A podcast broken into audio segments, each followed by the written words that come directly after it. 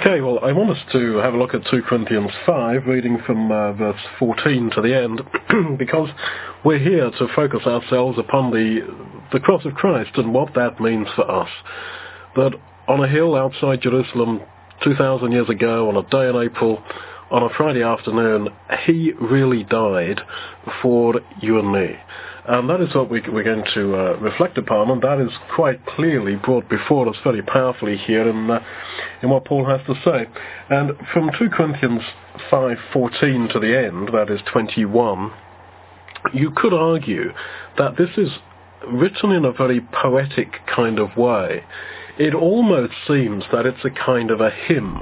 That is particularly clear in the Greek from verse 18 to, to the end, which is 18 to 21, is really written as a um, uh, as verse.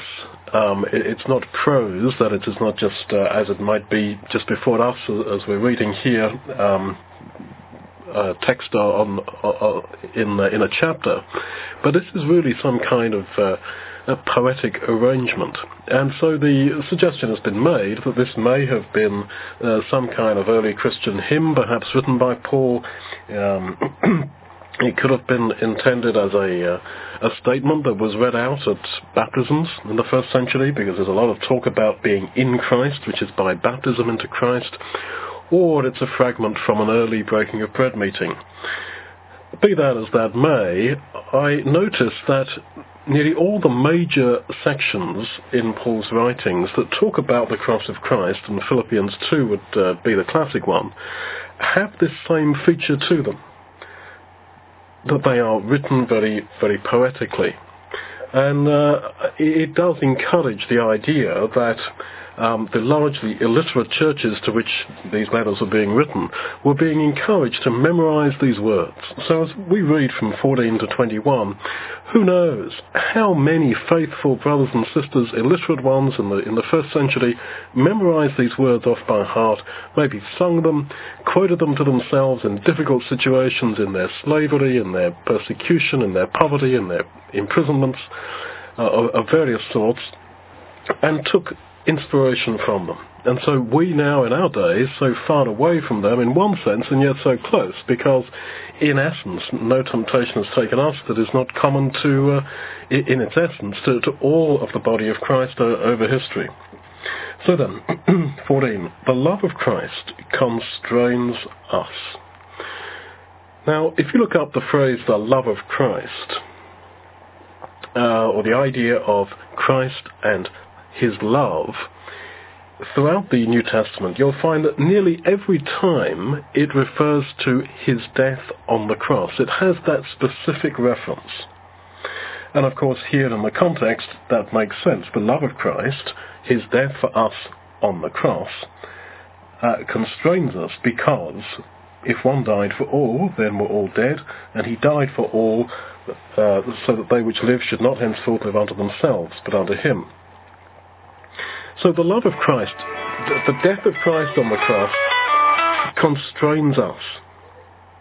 And what does that what does that mean? Well, uh, Marvin Vincent says that the the word the Greek word translated constrained uh, really it doesn't mean to to force, um, but rather it talks about shutting us up to one line or, or purpose, as in a narrow walled kind of road. It, it binds us. In other words, we cannot really reflect seriously on, on, this fact that he died for me there and be unconstrained by it and be indifferent, be passive to it. We cannot be like that. Interestingly, the very same word occurs in Luke 22, verse 63. We're talking in the context of the, uh, the suffering and the crucifixion of Jesus. It says that they bound, they tied up the Lord Jesus. And that's the same word translated here, constrained. It's as if in his being tied up, tied up uh, as he was led out to, uh, to, to, to, to, to, the cross, uh, tied or nailed, tied initially uh, onto the cross. That is what should happen to us. That we likewise are bound, we are constrained. and there we are with a very wayward kind of way of being uh, in us, unfortunately, and we uh, we wander terribly. And this is the whole purpose of our breaking of bread. This is the whole purpose of focusing for half an hour or an hour every every week upon him. And it shouldn't just be once a week, but really daily. That the cross of Christ, the fact that he died for me, should be really our inspiration. And I want to suggest that maybe our community has been uh, Bible-centered, kingdom-centered, which is all well and good in one sense, uh, more than Christ-centered. And I would suggest that the kingdom ahead of us uh, is a carrot. It certainly is a wonderful carrot. But because of our spiritual dysfunction, it's not enough. Uh, in, in some ways to keep somebody motivated. We know that it's ahead, and yet we still get terribly depressed, very weak, very uh, demotivated. And yet, the fact that a person, the Son of God, the Lord Jesus, died for me, now, th- this opens up the whole field of personal relationship and personal obligation to a person. That is rather different. That's rather different to us considering that sort of in a simplistic way, I must be good and uh, then I will get into the kingdom. It's, if you see what I'm saying, it's kind of uh, a totally different um, way of approach. He died for me, and I must respond to him as a person. We are constrained. And so he says that uh, in verse 14, because we thus judge that if one died for all, then we're all dead, and that he died for all, that they which live should not henceforth live unto themselves, but unto him which died for them and rose again. So you can understand why I suggested that maybe this was read at baptisms, because it has a strange relevance to baptism. That his death was representative for each of us. And if we are in him, that means that you have died. And so what is the life that you are now going to live? The life that you're now going to live is him, is his life. To put it very succinctly, Paul says in Philippians, to live is Christ. To live is Christ. Now, the new life that we have is him, because we are dead. Now, this shows then that our relationship with Him cannot be a hobby. It can't be something that we pick up and put down. It's not a once a week thing, nor a half an hour a day thing. This is life. This is absolutely life. It, it, cannot be a hobby.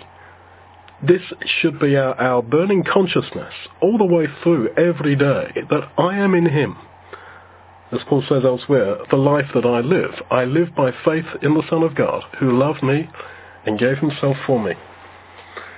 So the fact that his death was representative is not just a piece of harm, sort of harmless, painless theology. We, we say that no, he, he didn't die as a substitute, he died as a representative, and that, that's absolutely correct. Um, but what does this mean? Putting meaning into those words. Well, he died for us, and it's several times in this passage here the Greek word huper, uh, H-U-P-E-R, uh, occurs. What uh, Dorothea Sölle used, used to call the the preposition of representation. What that means is uh, he died for me means in behalf of me, on my behalf, that he was representative of me. Now, the fact then that he died as my representative, so that his death and resurrection becomes mine, means that I must be his representative. I cannot just shrug and say, okay, yeah, sure, I sign up for that. Jesus died as my representative, isn't that great? I also now must be his representative in this world. And of course that's what the whole thing goes on to say. Um, verse 18, uh, God uh, reconciled us to himself in Jesus Christ and has given to us the ministry of reconciliation. That is, that God was in Christ reconciling the world unto himself, not imputing their trespasses unto them, and has committed unto us the word of reconciliation. Now then, we are ambassadors, therefore, on behalf of Christ, as though God were entreating you by us. We beseech you on behalf of Christ, huper Christ. Be ye reconciled to God. So then, in the same way as he was our representative, we now become his representative. When we reason and talk with people, be they people like the Corinthians who were baptized but were uh, weak, let's be honest about it, or be it with the unbelieving world for whom Christ in prospect died. In principle, he died for them. Um, we are beseeching men and women as his representatives on behalf of Christ, in Christ's stead, the King James says that in verse, verse 20. And again, at the beginning of verse 20, we are ambassadors, therefore, on behalf of Christ, or the AV says for Christ. It's the same idea. We are his representatives, as though God did beseech you, as though God were entreating you by us. Now, that is the level of passion there should be in our appealing to men and women. That we are doing this with the, the, the passion and the entreaty and the beseeching of God himself. Now, you can understand why God feels so passionately about human salvation, because Jesus died for the sins of the world. For, as Paul puts it elsewhere, the world's redemption. The sins of the whole world were, were put on him, and you've got this again in um, in the first letter of John, that uh, Christ is the propitiation for our sins, insomuch as he is for those of the whole world. 1 John 2 verse 2. On the cross he carried the sin of the world. John 1.29.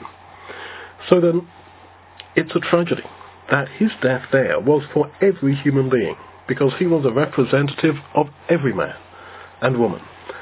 And therefore, potentially salvation must be possible for all those people. But why do they not hear the message? Because we do not tell them. Now, I'd like to uh, uh request your attention to uh, um, verse uh, end of verse 18. All things are of God, who reconciled us to himself in Jesus Christ by baptism into him, and has given to us the, the, the ministry of reconciliation, to wit, the AV says. That is, this is God's method of reconciliation, that God was in Christ reconciling the world unto himself, not reckoning uh, unto them their trespasses, and has committed unto us the word of reconciliation. So then God's plan, God's ministry of reconciliation that he worked out was that yes, his son would die as our representative um, to reconcile the whole planet unto himself and not impute their trespasses unto them, and that he would commit to us the news of that reconciliation. So that aspect that to us has been committed, the word of this reconciliation, the news of this plan, this is actually part of God's method of saving the world.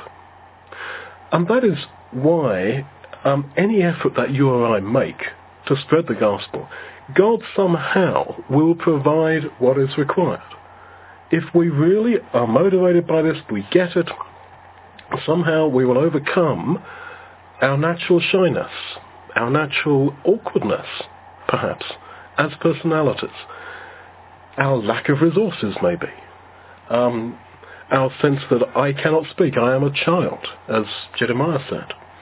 Somehow we will overcome. Somehow life works out so that we might carry that word of reconciliation. And I'm not talking about geographically trotting all, all over the world, that God will kind of give you air tickets and stuff. No, I'm not talking about that. I'm talking about you and I in our uh, situation wherein we live, taking that word of reconciliation to all the people around us, because Jesus has died for huper as their representative of every one of those lovely people all around you. And yet, why don't they get it? Because it says here that, to wit, verse 19, AV, uh, that is, right, this is the statement of God's ministry of reconciliation. He would be in his Son, uh, reconcile the world unto himself by the cross, would not reckon unto them there, that is the world's trespasses, and then he would commit unto us the word of reconciliation. So, admittedly, he's working through broken reeds, but this is the way in his wisdom he decided to do it. And I think that's why the Lord Jesus seems to say that when the gospel has gone into all the world, then shall the end come. When we have uh, done it, as it were, then it, he will come.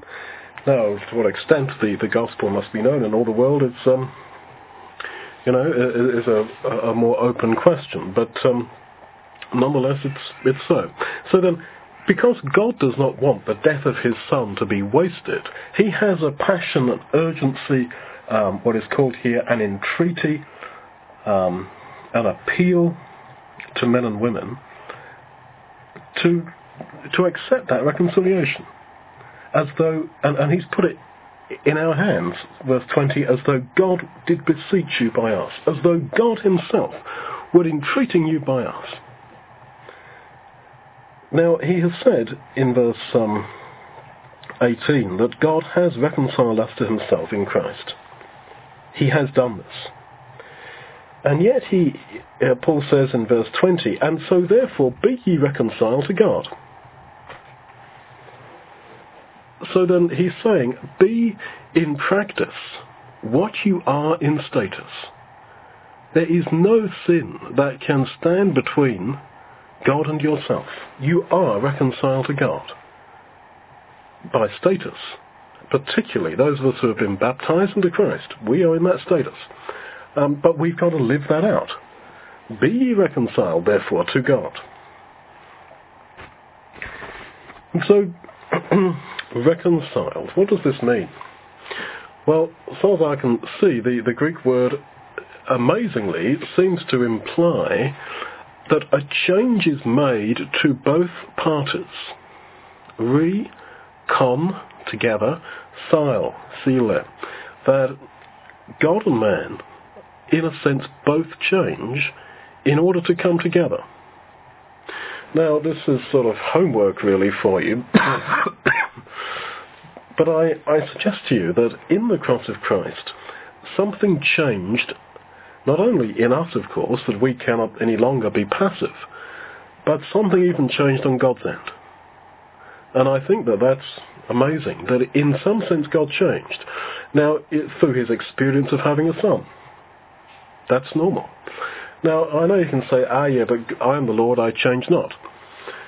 But go on, in that quotation from Malachi, I am Yahweh and I change not, therefore you sons of Jacob are not consumed. The one thing that does not change is God's essential grace, is his essential not uh, punishing people as he has said he will. So it's actually his uh, change, if you like, of his own principles and word almost, um, which is the one element that does not change.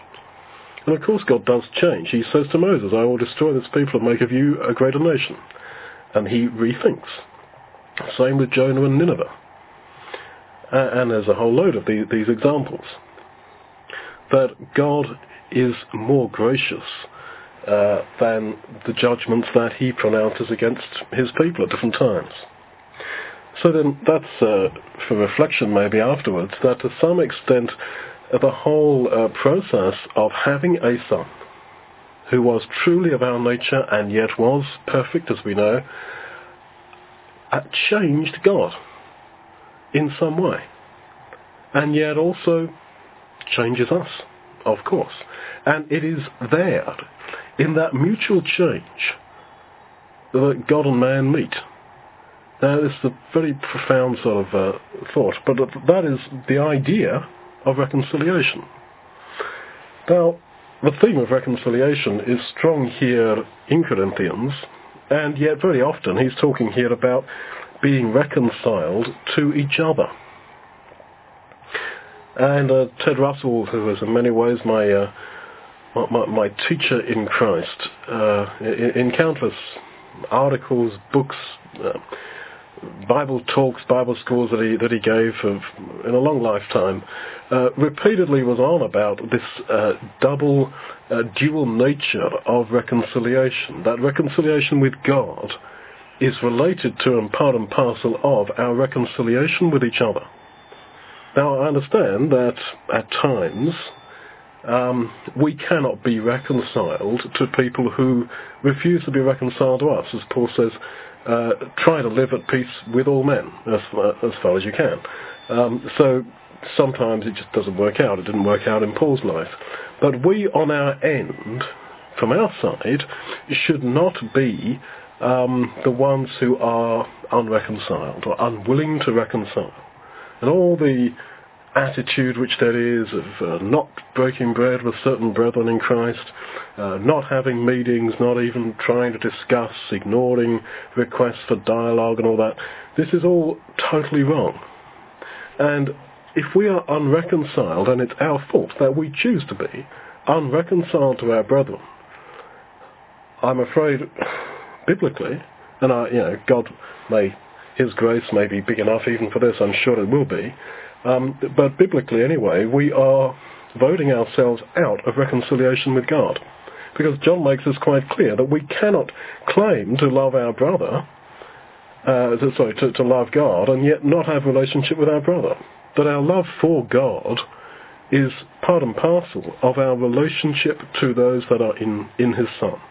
And that he who loves him that begot must also love those who are begotten of him. It, it has to be like that. And so,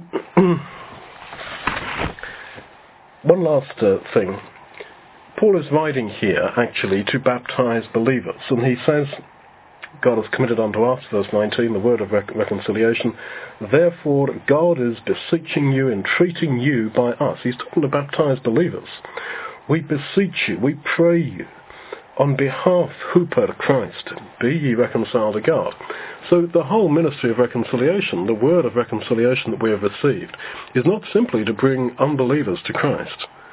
It is also to uh, minister to those who have accepted him but are not reconciled with him as they should be. Uh, the the, the uh, ecclesias in Corinth were a classic example, I, I guess. So there is this twofold aspect to what he calls here the ministry of reconciliation. And in fact, if you look up the word ministry, like verse 18, uh, he has uh, given to us the ministry of reconciliation, the service, that's what it means, the work of slaves. That, that's what it is. It's nothing dramatic, and, and preaching and witnessing should never, ever be made out to be anything dramatic. It is a ministry, which is uh, the word for the work of a slave. It's slavery. Uh, it's the lowest of the low in, in one sense, uh, in terms of the, the kind of work it is. Um, but Paul uses this word ministry very often in Corinthians. And nearly always he's talking about his ministry to the saints uh, in, uh, in Judea, the, the poor believers. And he was trying to collect uh, material welfare to help them in their time of suffering, time of famine, etc. That was the ministry that you read of throughout Corinthians. And I think he's uh, explaining a little bit his, his motivation. That we have been given the ministry of reconciliation. That is the word of reconciliation to, to bring men and women who are unbelievers to uh, the, Lord Jesus and to, to accept what he has done for them and to accept uh, that forgiveness that, that he has made possible for them. It is that. But it, it's beyond that it also refers to our attitude to those who have been baptized, our, our caring, our service towards them. And where do we keep on getting the motivation to do this? Because in the same way as there is uh, what the world would call donor fatigue, there is sort of kindness fatigue and grace fatigue. You know, am I going to keep on with that difficult old sister? Am I going to keep on answering the endless uh, questions of our rather difficult brother. Uh, maybe he has mental problems, maybe he has various social problems, etc. Are we going to keep on and on and on, bailing people out of various situations that they get themselves in, etc.? Are we going to keep on witnessing to a world which generally says, sorry, I'm not interested, go away, I don't want to hear about your Jesus? Because, you know, that's what most people are saying. Let's not, um, let's not wrap it up any other way. That's what they're saying, de facto, politely or impolitely, but that, that's what they're saying. How do we get the motivation to keep on keeping on? a simple strength of, of steel will, I don't think is enough. Well, it is not enough. We don't have that steel within our own will. We really don't. But what we do have, or should have, is a realization that you and I are serious sinners and that we have been reconciled to God, that we have been counted as righteous. As we see there in that last verse, which is the climax of the whole thing, verse 21, him who knew no sin, God made to be sin on our behalf, for us, that we might become the righteousness of God in him. The fact that you and I are baptized into him, that he was our representative in our sinfulness, and Yet also, because he's our representative, his righteousness therefore is counted also to us. This is so profound and so simple that it almost slips us by. That you and I are looked at by God as if we are faultless before the presence of his glory. And it's all, well, it is, it's too good news. It's too good to believe. But because that is how it really is, and potentially that is how it can be for every single human being on this planet, because Christ died for all, for the world. We really want to be Christ to them. Because the life that we now live is not us anymore. It's not about me, it's all about Him in Amaya. Absolutely. It's not about me, it's all about Him. To live is Christ. And I love that uh, little song that says, Brother, sister, let me serve you. The ministry, the service of reconciliation. Brother, sister, let me serve you. Let me be the Christ to you.